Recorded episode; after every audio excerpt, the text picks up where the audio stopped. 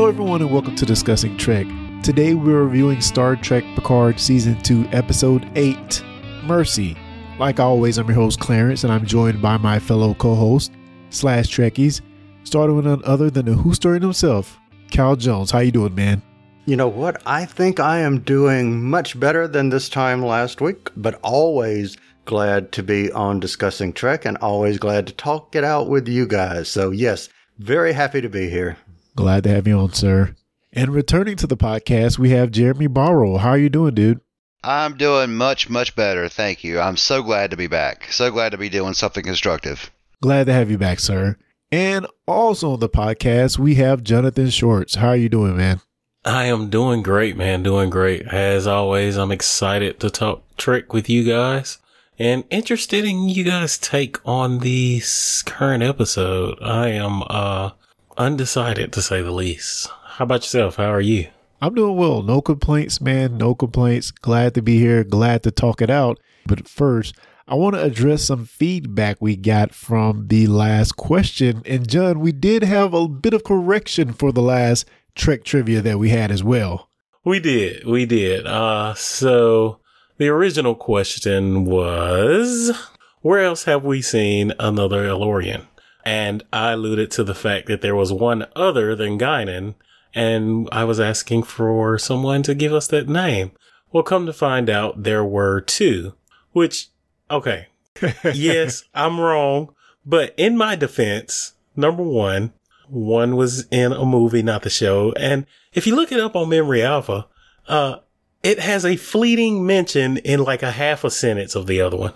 Yeah, definitely. So we did get some feedback for that, and and Matthew writes in that says for this week's Trek trivia, I recall two named El-Aurians that we've seen before. There is Martus Mazur, played by Chris Sarandon in DS9 episode Rivals, and Dr. Soran from the Star Trek Generations movie.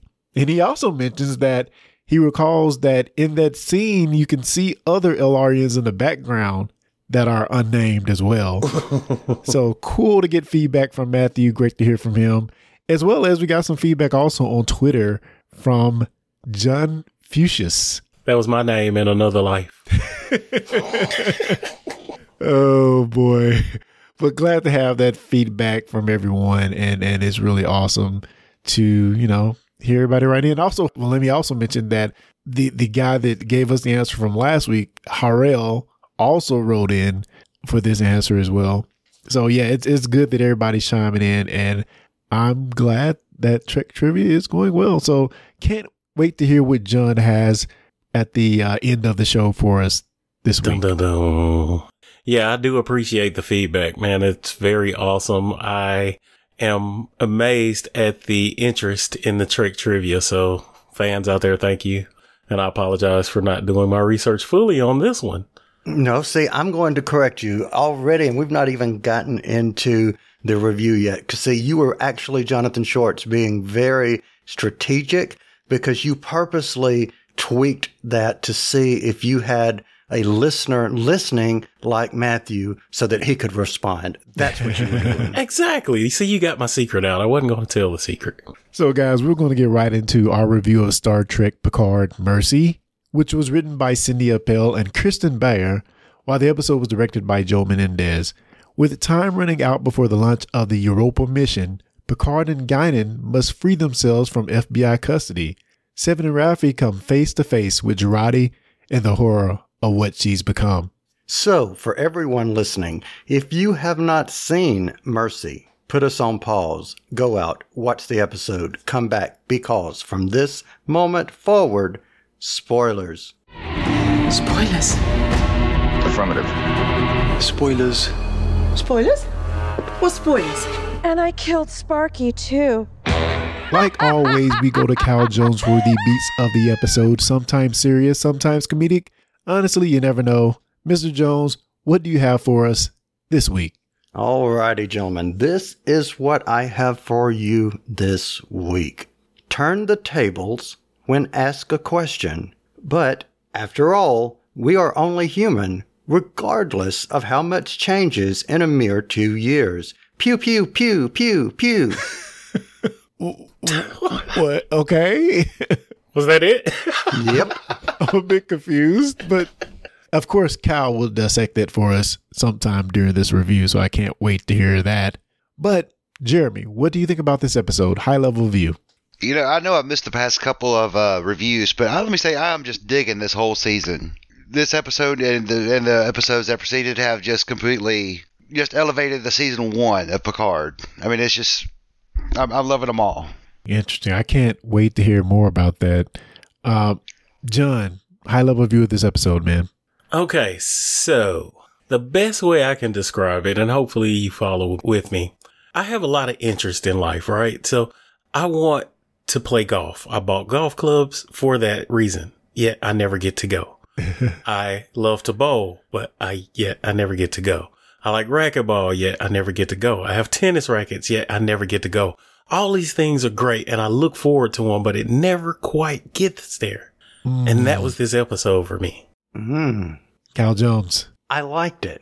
I'm still waiting for the resolution to see if it all ties up and ties in together and I'm going to hope that it does, but I'm going to say that I'm feeling a little bit of a drip, drip, yeah. drip.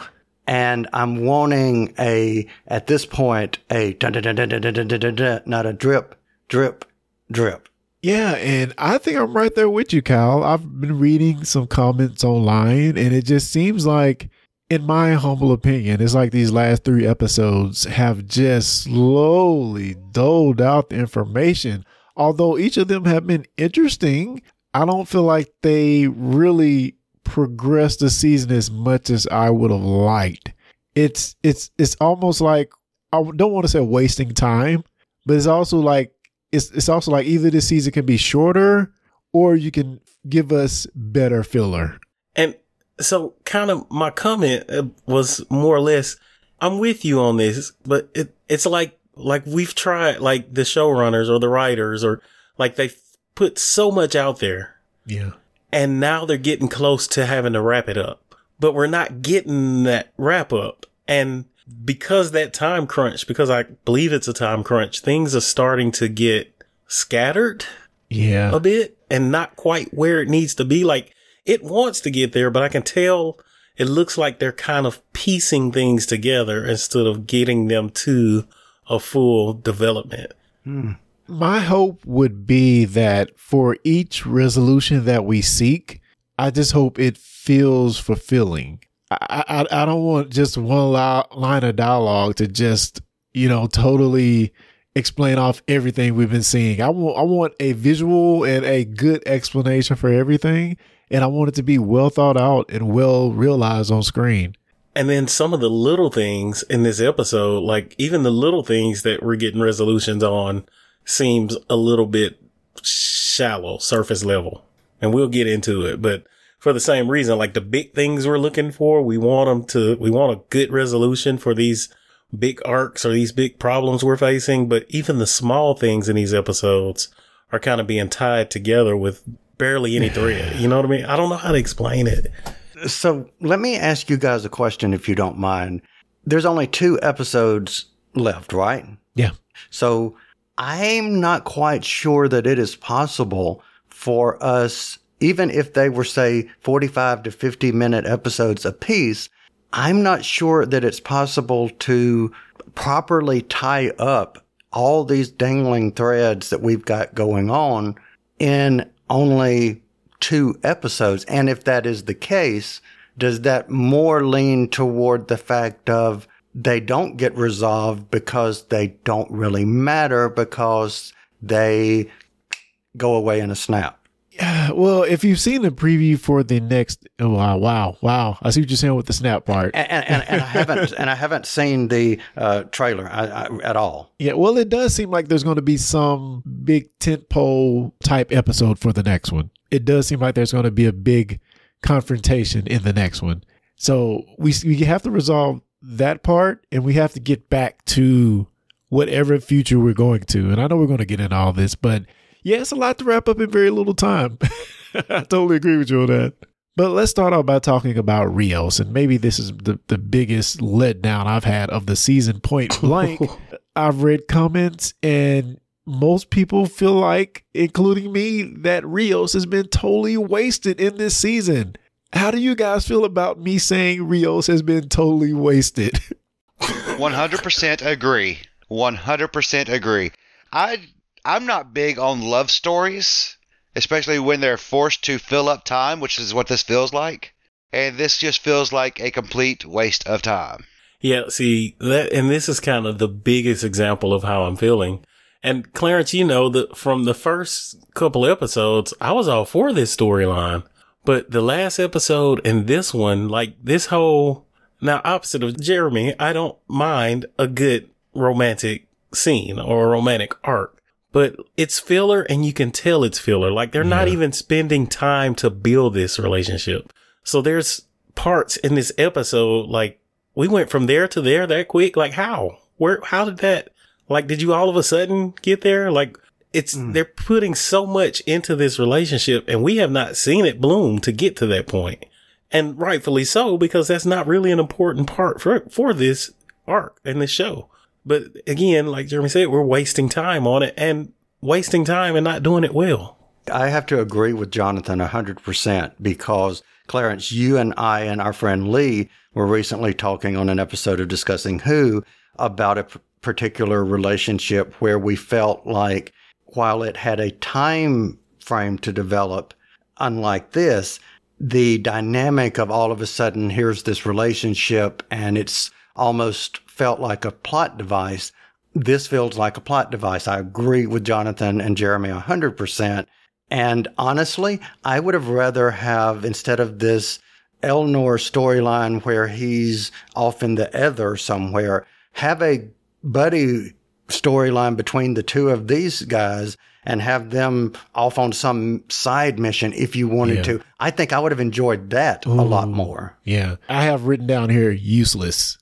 Just useless. And it's funny because I think I think this relationship could work if we were doing self-contained episodes, but in the scope of this arc where we're trying to cover and resolve so many things, it just feels like we're wasting our time doing it.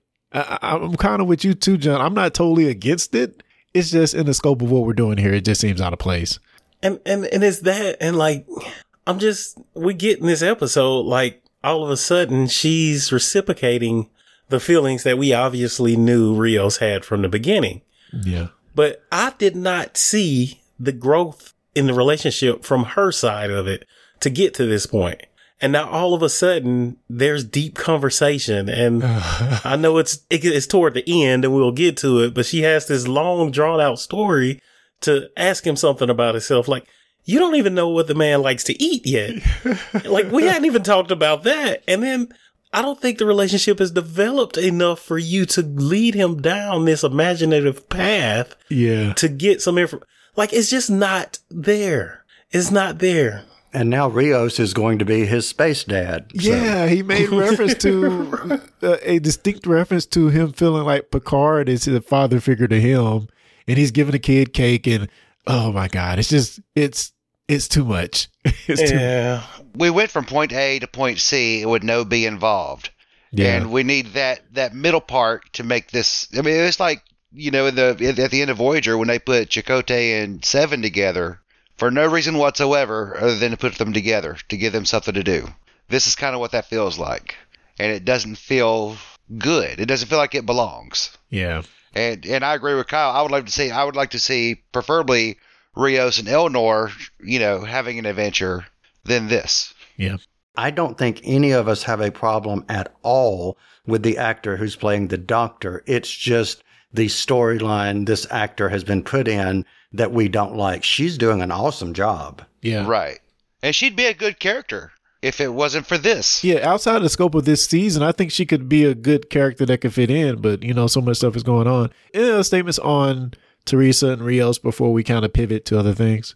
Does anybody else think that Rios is going to end up staying with her in this at this in this time period? That's kind of where I'm leaning, man. But unless it snapped away as Cal has uh, aforementioned, uh, they're really um, laying it down hard to make it seem like he's going to be with the the the child and, and Teresa going forward. So I don't know, man. I really don't know. So Dr. Soong gets confronted by Kore, but not before she finds a gift from Q. Since it seems that uh, Q wants Kore to escape, to me, that's what it seems like.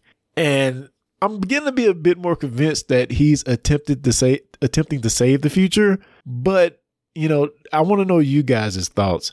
Does it seem like Q, and maybe specifically in the instance with Kore, and maybe you can relate to anywhere else in the episode, does it seem like he's saving the future or is he trying to to destroy it? Um, I, okay, I'll say this.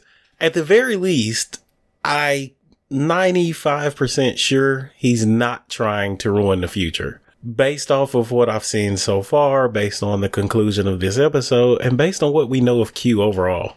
Is he trying to save it? I don't think that's his direct goal.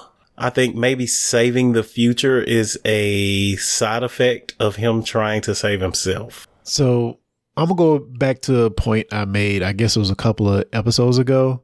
Has the current Trek timeline always been what we know as the prime timeline? Is Q's gift to humanity actually changing the timeline to the timeline we know? Hmm. That's kind of where I'm leaning, but but who knows? hmm. That would be a major, major addition to the to the story of Trek. Mm. And if what you are saying is true, it totally takes away where I was going with it, which was I don't think the timeline gives anything, meaning timeline be damned. I think Q is having issues and Q is trying to save Q. Timeline be damned if the timeline restructures, if the timeline is saved, if the timeline is destroyed. Those are inconsequential in my opinion, but I like how you laid that out. That is kind of cool. Yeah, that's kind of where I was going with it, Kyle. I don't think he's really out to save the timeline. I heard it. He's out for himself. I just think it's going to be a coincidence that what he does saves the timeline. Agreed. So Jeremy, getting back to to Soong and and Kore, is is is Soong an evil genius waiting to wreak havoc on humanity? what are your thoughts on him overall, and just thoughts on him in this episode in particular? I don't know if I'd say he's an evil genius waiting to happen. I think he's a misdirected genius waiting to happen, and kind of goes where the where what you lay in front of him takes him. He's a scientist. He follows the evidence. You give him the evidence to, you know, create the Confederacy. That's what he's going to follow. Yeah. So I don't I, I don't necessarily want to say evil genius, but maybe misguided and maybe amoral. It was definitely amoral at best. Yeah, I would go with you one hundred percent until he until he uttered the words, "You exist because I willed it." And I understand what you're saying. I just don't know if he said that because that's in his heart or because that was the heat of the moment. Well, and you go back to I kind of I'm, I'm with Jeremy on this in a in the way of he's being what he is, and that is a scientist, and not evil, not good, but just scientist. And I say that I mean you think about all of the scientist characters in any television or movie you watch, and the ones that are really serious about their work. There's no, there's no room for anything else other than what they're working on. Uh, So, for instance, I was watching an episode of Enterprise, and they were having to uh, rescue uh, Doctor what's Doctor Phlox's species, the Noblian. So they was trapped on the geologist trapped on this planet, and this planet's government has been taken over, and they're going to kill everyone that is not part of that planetary species. Well, they go down here to rescue these scientists, and they don't want to leave they're, because they're so interested in finding these rare rocks that they will sacrifice their lives, their government, their everything to just stay there. And it's not because they're dumb or evil or it's just they're so focused on what they're doing and their work. Nothing else matters. And that's kind of where I see Soong. And not just Adam's Soong, it's the rest of the Soongs through the timeline. Like I, I don't really fault them as, as evil and cause at some point they're good. It's just they get caught up in their work and their goals of their work. And you know, kind of going back, kind of piggybacking on Jonathan and going back to what you were saying, his statement of you exist because of me. I mean, and he's right. And he, I don't think he meant it as evil. I, he just meant it as a fact. You are here because of me. So so Kyle, I want you to answer that, but also I want to present you with this. So Jurati gives, or two of one, or whatever you want to call her, Borg Queen, presents Soong with two choices father of the future or die alone and drunk, I guess. it looks like to me, it looks like Renee's Renee's discovery renders Soong's obsolete. I think she said so much. So what are your thoughts on those two choices he was given? Okay. So help me remember if I forget, because I want to comment really, really quick because I want to tie it in to my answer to your question. But in regards to how Soong was responding in that moment, I'm going to tend to go a little bit more in your direction, Clarence, in the sense of, yes, I agree with what Jonathan and Jeremy said, but I think there was a sense of almost godhood complex or God complex going on there. Yes. That's kind of what I felt from him. That being said, if you take someone with a God complex and you present them with the two alternatives that you did, it's a no brainer. Because if I am so into myself and I'm going to make sure that I have a big statue, you know, in the future, uh, yeah, I'm not going to let somebody else take my limelight. Yeah. And I think that's what's going through his head. Now, if he changes at the last minute, if somebody else stops him, that's a possibility. But as far as in that moment, the Borg Queen Jurati, two of eight or 10 or 20, decided, I'm going to do what gets me what I want. And this is what gets me what I want is to motivate this man to do what he did to get at the end for her to be able to do what she did. Yeah, absolutely. So, anybody else have any comments on that before we move on off of, of uh, the Soong line? Anybody have any comments directly on the Renee's discovery rendering Soong's work obsolete? Um, I I tried to figure that out and I I couldn't. Sounds like you have an idea though. Well, no, no, I'm I'm totally open for what you guys have to say because I don't know. I mean, if she makes an alien discovery, I don't really see how that would stop the advancement of genetic engineering, which is obviously what Soong is doing. I think maybe my fleeting thought was just kind of kind of just a broad a broad look at it is one way or another 24th century earth is heading towards a bad era Yeah. and whatever that's going to be people are going to get sick or people are going to be evil or whatever the case may be and it's always known that what better to bring the population of earth together and make us reach for something better than finding out we're not alone in the galaxy. Yeah. Mm. So for her to go out and find evidence of life on another planet will kind of put Earth back on the right track. Whereas if we, if she didn't, we'd go down the wrong road and the only way to fix it is genetics. So my take is, now that's a very good one, Jonathan, but my take is it didn't matter. He could have been a botanist for all that she cared. A botanist. you know, seriously, it could have been a botanist. It could have been a chemist. It could have been an actor. It could have been a podcaster. It didn't matter what he did. She was going to give him an analogy that ended up with you're nothing or you're awesome. Huh. Huh. Did we actually see statues of him in that We did. timeline? We did. We did. Yeah. So, I mean, she may not be wrong. So I don't know. I just don't know how we get there.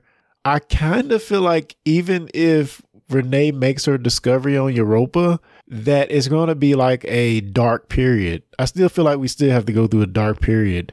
And Right. at some point, we're, go- we're going to come together because we know for sure there's life on other planets.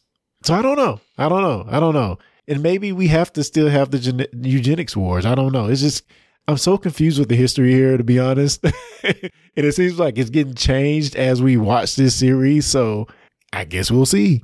And can I just point out something? Allison Peel, we knew she was good, right? But like just that scene with her and Soong was freaking amazing. Yeah. She is playing that part to its fullest. Like I, I don't know, I don't know if that may have been my favorite part just to see her at the top of the stairs. Yeah. And I, I don't remember the exact wording, but you know, do I really have to go through the lecture of, you know, resistance is futile? like it, it was so, her whole dialogue in this episode was amazing and I loved it. Yeah, we didn't get a lot of her, but what we got I felt was really strong. And let's pivot on to the Raffi Seven and Jurati's uh, Borg Queen storyline.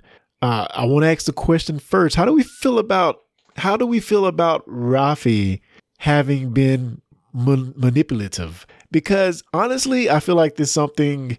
You know, we're talking about the writing and how it's good and how it's not so good. I feel like they just threw this in for some reason that may pay off in the next episode, but it felt kind of forced to me. Absolutely. I felt like the actor playing Elnor, uh, Evan Ev- Evagora, right? Yeah.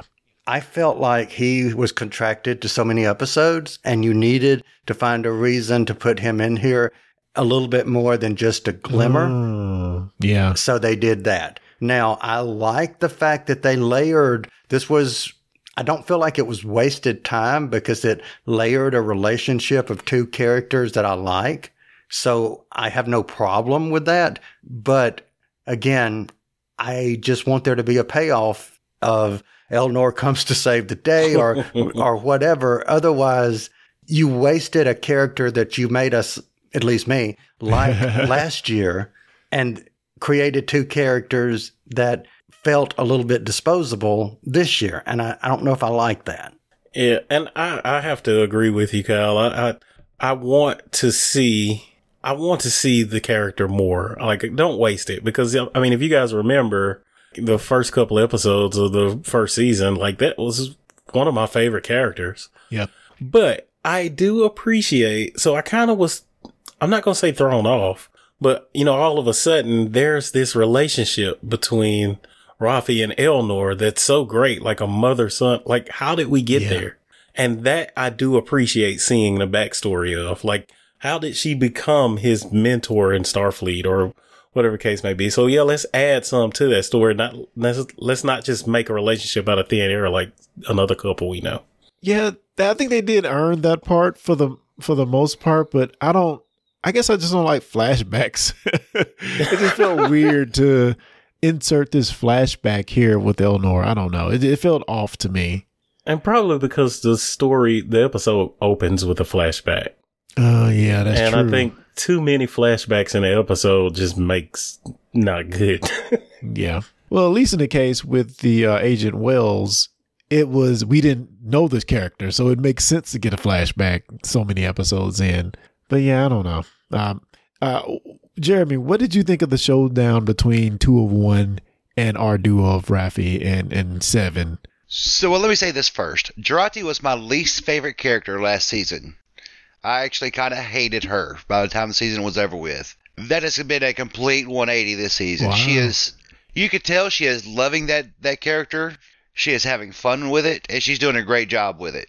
I thought for the most part this was this was good. I kind of the you know like you were talking about the Raffi being manip- manipulative was kind of thrown in for you know drama, and it was really not needed. But um, I, I'm enjoying this part. Does Jurati have a fighting chance? yes, I I do believe she does.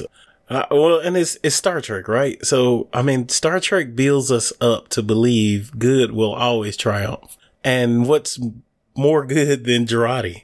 You know what I mean? Like I I, I think she will triumph, but it it's going to be a long road. But uh, let me add this. Was that intentional? I, I didn't go there.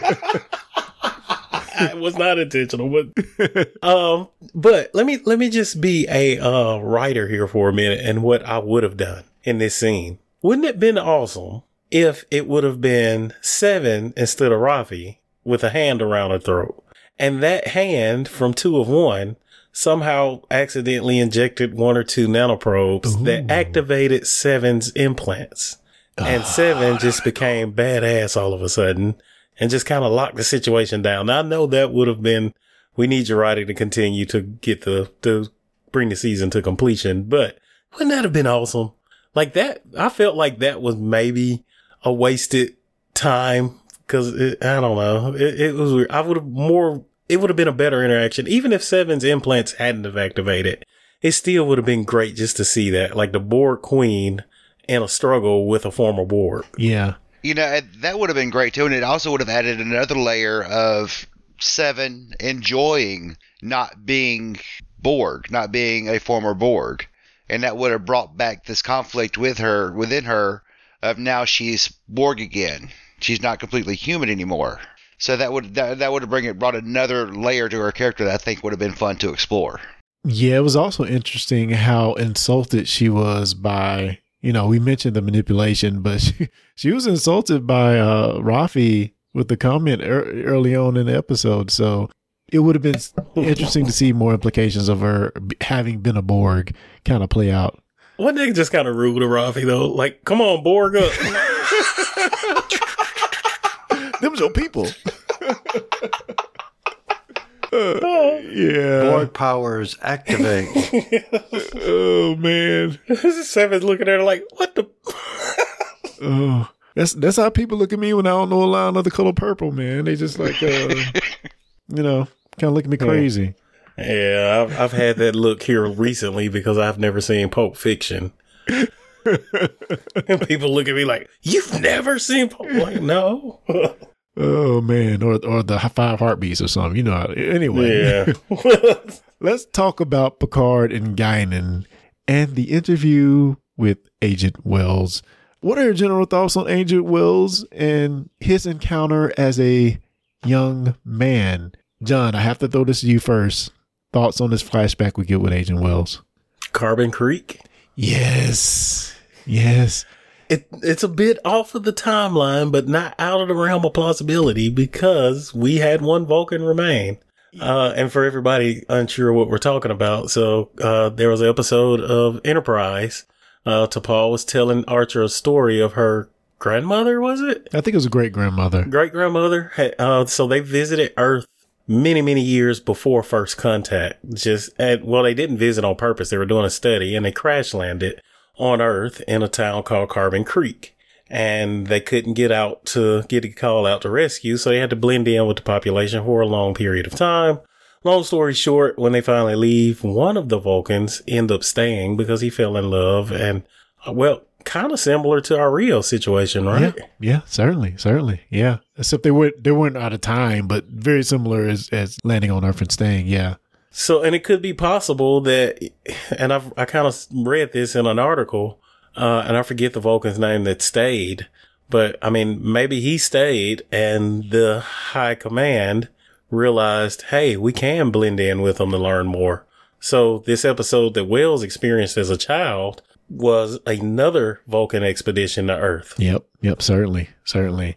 Yeah, I, I definitely was looking at the timelines. I'm like, oh, Sputnik 1950, uh, late 50s doesn't quite line up. You know, I really wanted to line up, but it's pretty cool to, even though it's not a direct callback to that, it it, it definitely made me go and watch that episode again, which I enjoyed. So, yeah, good stuff there. Good stuff. So let me just throw in the very side note. I'm going very sideways here, but I wanted to just kind of mention this. So I've been watching uh, Enterprise, and there was an episode. Uh, what's the name of the episode? You remember the episode where Archer and the crew finally meets the Borg? I think so. It was the Frozen. Right, the frozen Arctic where they had the researchers and they dug up blah blah blah blah. Well, you know, at the end, the Borg gets away. The Borg that they were trying to catch gets away. And they kind of track it down. They figure out that they went toward the Delta Quadrant. Well, no, no, they destroyed the Borg ship, but the Borg ship got a subspace message out and it was aimed toward the Delta Quadrant. Yeah. And he was talking to T'Pol, and T'Pol said, "Well, it could be many years until they actually reach the delta. That message reaches the Delta Quadrant." And Archer says, "So you mean by the 24th century?" yeah. So cool. We yeah. So I'm like, huh. I wonder because now all of a sudden this Borg Queen ship shows up. It's just I don't know loose loose tie in, but I wonder. Well, th- though I believe those Borg came from First Contact, um, the First Contact movie when when they came to Earth. I think that's when those Borg got there. But you know, who knows now with this new introduction of possibly Borg drones being on Earth much earlier. Right. Wells makes a statement. I'm not naive. What do you think of Wells' pursuit to prove that he's not a crazy man? I just saw him honestly more as a plot device more than anything. If if I'm reading it the way I should be reading it, so that Guinan could have the moment of turning the tables and making him have the revelation that he did. That that was how I really didn't see. Once that I realized that he was the little kid and that that was what they presented with, it was like, oh, well, that's why you were here. I just felt like this was another one of those things where I felt like the writers were try- trying to force something. And, it, and don't get me wrong, I think it's an important part of the story, but it just felt like choppy. Like, okay, so the first part, I don't think Guinan did enough to change his mind or to make him reminisce about the past like that. And then we get further into, you know, she gives Picard the, a hint of what's going on. And then Picard has this wonderful dialogue with him. And then all of a sudden he breaks down until like I just, it felt all forced. I thought it was awfully convenient. Uh, It was unnecessarily convenient. Um, I liked the idea of the scene, but just I, you know, I agree with Jonathan. It's like you know, Guinan didn't do enough, and I think you know, the Vulcan flashback. I think that was just. I don't. I don't. I don't want to say fan service because that's not the word I'm looking for. But it was. Just, it was just all convenient. I did feel that it was also another plot device, and even though I love this moment, I it, I love the swelling music and you know Picard taking you know the demeanor change from going from sitting on the interrogee side of the you know no, that's not the right word, but you know being interrogated to sitting on top of the table, leaning on, looking down at him. I I loved all of that, but again, I felt that that was for that. That's what his character was for. Okay, for me, I, I feel like all of this interrogation, all of it hinged on Agent Wells, and he sold it for me. The actor did. Now, why?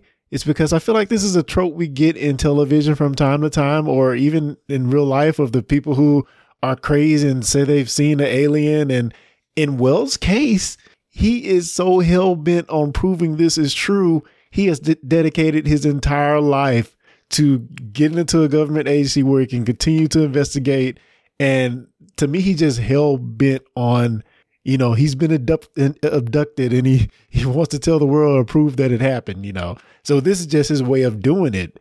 And he has pursued every avenue throughout his whole life to try to get people to see what he saw or to prove that he's not crazy. And that's the aspect of it that I really loved because he gets some completion in his story in this, even though, you know, we just met him last episode. So let me throw this at you. Put yourself in his shoes and you've gone through that and your whole life has been dedicated to that. Are you resolved with this one conversation? I think I am. When Picard knows what the mind meld is, he knows what the he's giving him information he could never get otherwise. Yeah, but Wells can't verify that information. So how does he know that's true? He just accepts it for what it is. I think you have to. If if if if if he's telling him exactly what happened to him, how else is Picard going to know what how to place his fingers? Well, the the whole point was Picard is an alien, and you're just going to accept his word that he's a human from the future, and it, like there's more questions to be had. I just I I don't agree with Wells saying, yeah, okay, that's that's what happened." But but you know what? I think Clarence has convinced me of what his point is because think about it as we remember something and it happened so long ago that it becomes more of a myth because of time and it's eroded that being the memory and I think in that moment where Picard actually takes that it you know and shows them what and he feels what actually happened I think there was like a light bulb moment Yeah. Yeah, he actually offered up some information that Wells remembered, but he didn't tell Picard about. So how else would he know? Is is kind of how I felt about it. And how could Wells not think it was true? Listening to that music like we were listening to it, he would have to be convinced. Well, I guess I more or less expected more, and maybe we'll get more in the next episode. But like, even so, even so, if he accepts Picard's explanation, like, there's follow up questions. Yeah. you know, so now I know you told me what this, what this, who this alien was and what they were trying to do, but why were they here? Why are you here? Why is the future being changed? What are we doing to save the future? Like, why, why me? Like, those are all questions. And then uh, Guinan comes out and just basically tells him that she is an alien species. He has no questions for her.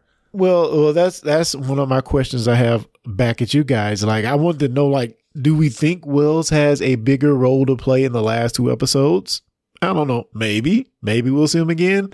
It's a lot of time to spend with him if we're not gonna, if he's not gonna play any additional role uh, in the last two episodes. And Picard mentions, you know, he says, maybe you are meant to help me. Yeah, And I would sure hope that help was meant more than more than keep the go door open. Yeah. and getting his box and retiring. right. Now, I do also feel like we got a reflection of Picard in Agent Wells as well. So Picard mentions Oh. about being stuck in the past. And, Mhm. and I felt those words rang true for Picard as well. Uh, the things we hold on to, the pieces of emotional shrapnel that drive us all our lives. Totally saw it as something else. Oh, well, let's hear it. All right.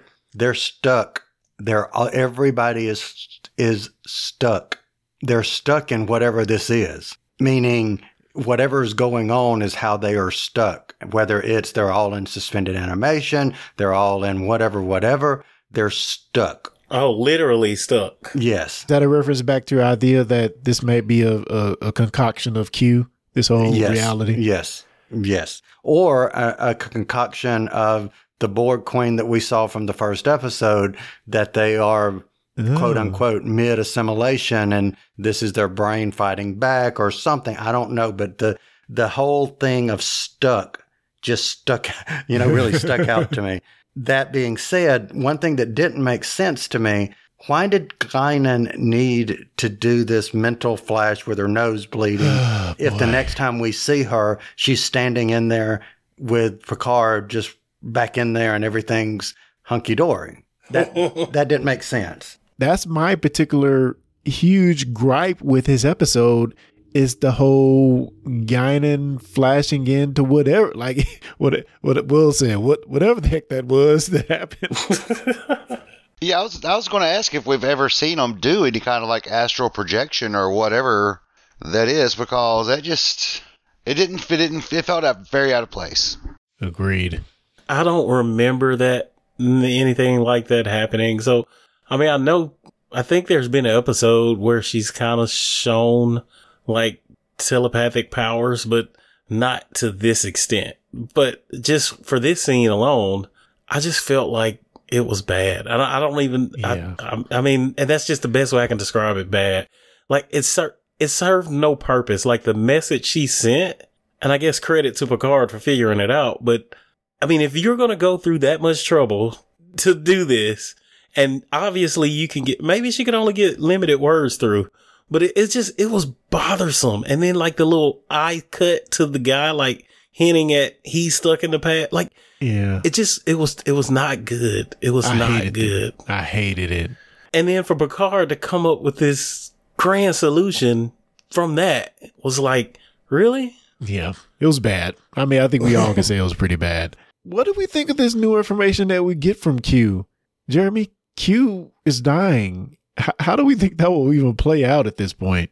I don't think he's telling the truth. Ooh. I don't think he's I don't think that he's dying. Huh. I do think, you know, there's obviously something wrong. There's a reason why, you know, he can't obliterate her with a snap of his finger like he wants to. But I don't think he's dying.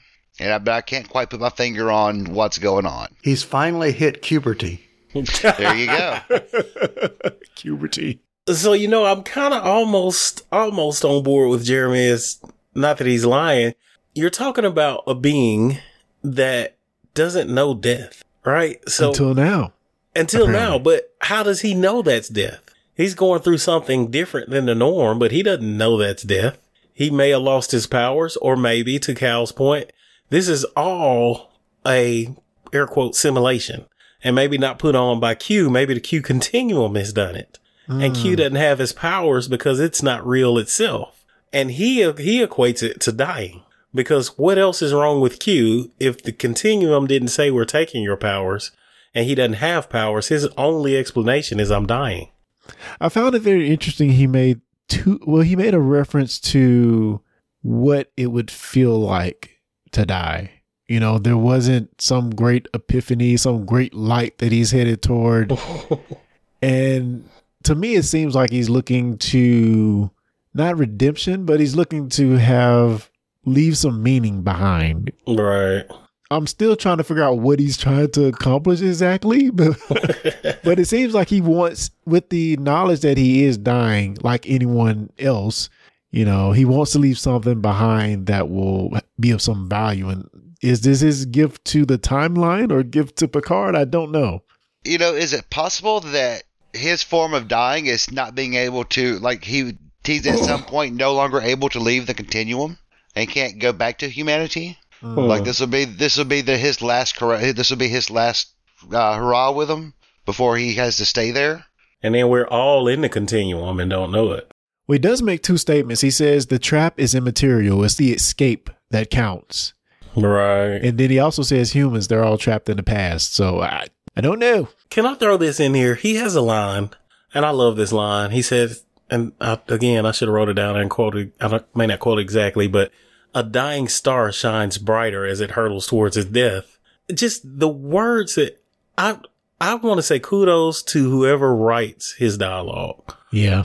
because it's all poetic and great poetry. Like I, he he the the words and the dialogue he uses makes you think. Like you never it's never direct. It's always a thought and you're like, "Wow." Like he didn't just explain it as I'm dying. He explained it and gave you a visual. Yeah. Yeah, it was very it, it definitely made me feel what he said. Yeah, I really Right. enjoyed that. Oh, and I, I think even throughout TNG, Q's dialogue has always been that. It's always been just very poetic. So Kyle, I have a very timey-wimey question for you, sir. Okay, as long as I can give a wibbly wobbly answer. Picard states that when he gets the realization that Wells says he will stop the Europa mission if he doesn't get some answers, and he makes a statement, we would have broken the future on our own. I mean, I, I guess I guess I'm asking you a question, but I just love the timey wiminess of that statement. You know, we talk about the chicken and the egg, and they're coming to the, to the past to save the future, but them coming to the past messed up, may mess up the future. So I just loved all of that. I would love all of that a little bit more if you didn't have too many or maybe so many potential mess up the futures Oh yeah, from everything else that's going on. I mean, yes, I agree with everything you just said, but there's all these other things into play that diminishes the return on that. yeah. It's so many strands you can't really. I, think with time episodes, you have to make it as simple as possible, and even when it's simple, it's still very confusing. So the fact that they've thrown so many other things in this, yeah, it definitely takes away from some of the the sting on that one. Finally, I want to act, well, I guess make a statement, something that really got on my nerves. So Agent Wells mentions of having all these things that led him to Picard. We get to see the video of him beaming in on 10, 10 Forward Street, which begs the question. I'm like, how the heck did they not get Picard getting ran over by a car if they Yes. got everything else? He has video of everything else, man. It just just drove me crazy. Drove me nuts for a minute there. But guys, we're going to wrap this up. Does anyone else have any comments, any other comments about the episode before we get ratings?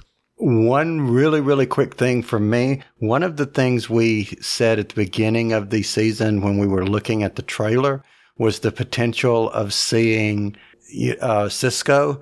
And I made the reference to Picard shaking hands with somebody in a plaid looking shirt. And the plaid looking shirt, of course, we find out was Guinan. Yes, yes. Yeah, no Sisko this season. Boo. Nothing away from Guinan. Love her. But yeah. oh man. Cal, do you want to give us your beats one more time and kind of break them down for us because I was a little confused by part of them. Can you can you break them down to us really really quick? I will do that if I can add an addendum to it. How about that? Let's do it. All right. So turn the tables when asked a question. That was Guinan turning the tables on Wells when she was being questioned. Uh-huh. But after all, we are only human. Someone said that. I think Picard said that. Yeah. And I added, regardless how much changes in a mere two years, this is 22 as of this recording. This is supposed to be 2024. Pew, pew, pew, pew. I think the little boy said that. And I just like that sound. I think it's cool.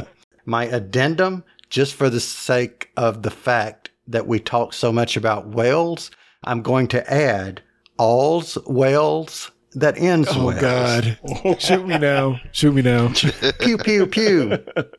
Let's get ratings for the episode. Jeremy, how do you rate this episode? I'm going to give it a 3.9. It was a good episode. It could have been better. There was, a, you know, the Rios was filler and could have had more Borg Queen, but uh, it, it was it was good. It just it just could have been better. Mr. Jones, what do you think?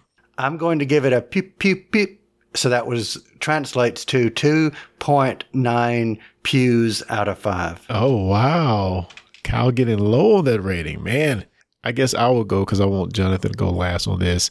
I think I'm going to land at about a 3.5. I didn't love it. All of the the real stuff, as we all have said, just they could have just totally left that out. I'm ready for the story to really move on. I actually did like the interrogation, but it just all seems like filler. I hate to say it. uh, Jonathan, what is your rating, sir? I'm with you, Clarence. It's, it's just all. It just seems choppy. I don't know how how else to say it. Like it's the Rios thing and the interview, the interrogation thing. Like it's all great. I think these could all be great things to have, but we're not getting to them the way we need to get to them. And because we're not getting to them the way we need to get to them, then why have them at all? All that being said, overall, it was a good episode. I enjoyed watching it, but when you analyze it just a bit, you start to see holes. Yeah. And that, for that reason, I have to say three. My jaw is on the floor right now. Jonathan went from giving all fives to three. It was just, it was, you know, you get to those parts and it's like you're, you're, you're riding a wave, right? You're riding a wave and you're good and you're good. And then all of a sudden the wave just hits you and tumble you over. And that's how I felt through this episode. Like it's good, good, good. Bam. Not good. Oh man, well here's we're hoping we get the penultimate and the finale is going to be off the chain. Let's let's just hope for it. I mean, I think it can be, but we wait with bated breath. It seems logical that it would be. Guys, what do you think about this episode? If you're listening, you can send feedback into fans at discussingtrek.com or hit us up at discussing trek on any and all social medias. You can also use those outlets to respond to Trek Trivia. John, what do you have for us this week? All right, so let's see how much our Trekkies keep up with our actors. Which popular Trek actor performed a spoken word album entitled The Transformed Man? Included spoken word renditions of Elton John's Rocket Man, Mr. Tambourine Man, and Lucy in the Sky with Diamonds. And he also read three William Shakespeare plays. I think I know who this is, but if you're listening and you know the answer to said question, and John, won't you read that question one more time before we wrap up? Which popular Trek actor performed a spoken word album titled The Transformed Man, including spoken word renditions of Elton John's Rocket Man, Mr. Tambourine Man, and Lucy in the Sky with the Diamonds, and also read three William Shakespeare plays? All right. Guys, thank you for joining. I mentioned the outlets where you can reach us. We appreciate you joining again. We appreciate you guys being on the panel as well. Really, really appreciate you guys joining us. And until next time, guys, live long and prosper.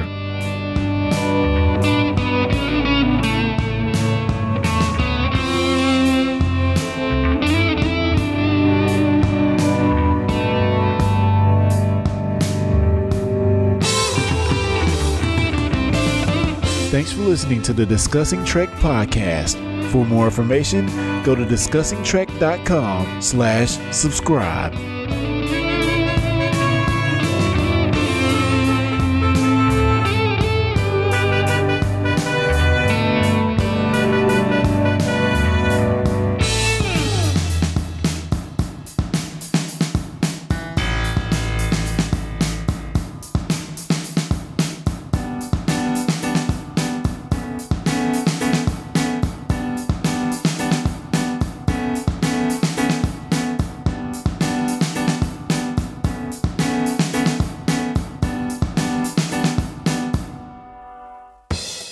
You've been listening to the Discussing Network. Find out more at discussingnetwork.com.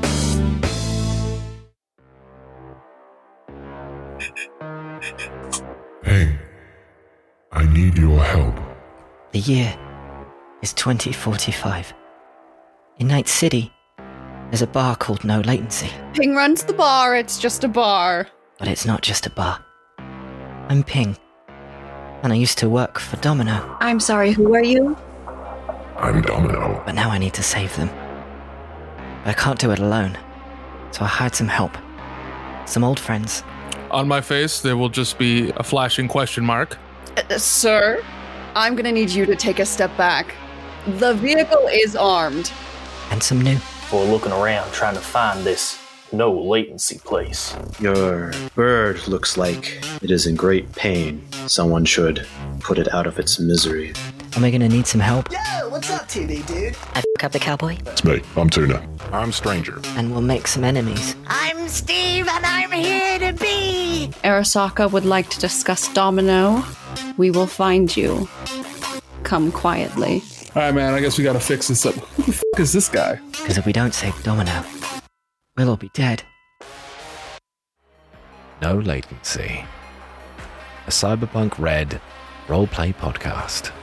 New episodes every Wednesday.